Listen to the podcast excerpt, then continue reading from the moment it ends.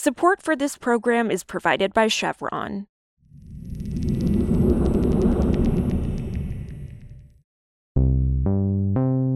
This is Politico Energy. I'm Kelsey Tamborrino. Right now, Democrats on a new congressional task force see a huge problem in the way of President Joe Biden's clean energy goals the lack of comprehensive U.S. electricity policy. See, unlike many other industrial nations, the U.S. power grid's rules and regulations are divided amongst the Federal Energy Regulatory Commission, states, regional grid operators, and the Department of Energy. Which means that in order to actually implement a national electricity policy, Democrats need to convince Republicans and the federal and state governments to go along. Today, Politico's Catherine Morehouse on the push for a national electricity policy. It's Monday, February 7th. So, Kat, what is the Congressional Power Sector Task Force, and more broadly, what are they trying to accomplish? Yeah, so this new task force is made up of eight Democrats, and it's basically aiming to implement some of the smaller details around power sector decarbonization. So they'll have input on how transmission funding is allocated and kind of thinking about other regulatory and legislative initiatives that could help bring renewables online.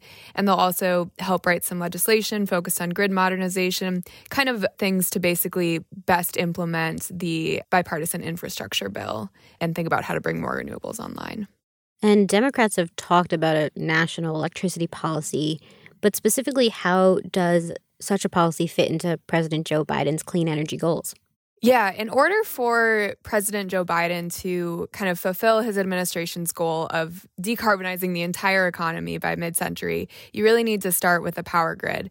And the problem that some lawmakers have run into is they see a really splintered jurisdiction around the power grid. You know, you see on transmission, for instance, a lot of siting is left up to the states, and gas is regulated by a number of entities. There's FERC, there's TSA it's just all really split up. And so they think that maybe a broader national policy where as Congressman Casten says the buck can stop and and they can take a big look at the many things impacting how we decarbonize the power grid that might make for a more cohesive strategy.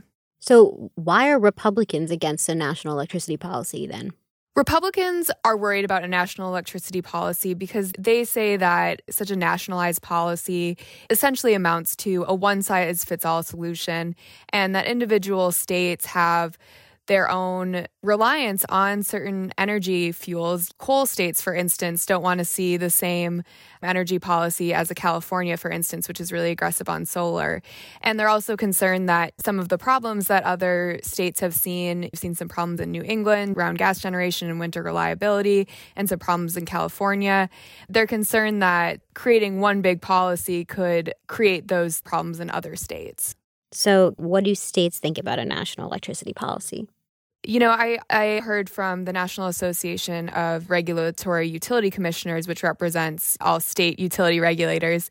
And they said that while they're open to ideas about increasing federal power in some areas, they would really like to see the federal government engage better with state regulators. And they also say that past attempts to create a more nationalized policy haven't gone well. And they also point out that a lot of decarbonization goals start at the state level. So they're a little bit of a mixed bag on this. Is there anything else from your conversations with Representative Casten that you wanted to note? Congressman Casten has made it pretty clear that he understands the concerns of states and the concerns of Republicans, and he basically acknowledges that this is a politically impossible task, but he really wants to identify maybe smaller areas where the task force can deal with little inefficiencies that happen between states and the federal government or between different agencies and figure out a way to at least make some headway on that issue. Also, the proposal from the California Public Utilities Commission to slash rooftop solar installation incentives will not be voted on anytime soon. That's what an agency official said last Thursday, meaning the CPUC is responding to vocal criticism from solar advocates, and that the agency is contemplating a softer version of the draft rules. Reform advocates and opponents are waiting to see if the agency will water down or even eliminate proposals to severely lower bill credits for excess electricity generated by rooftop solar, and also levy a monthly fee on those with photovoltaic panels. Whatever regulations are ultimately imposed will likely set a precedent for other states who are overseeing the explosive growth of those panels.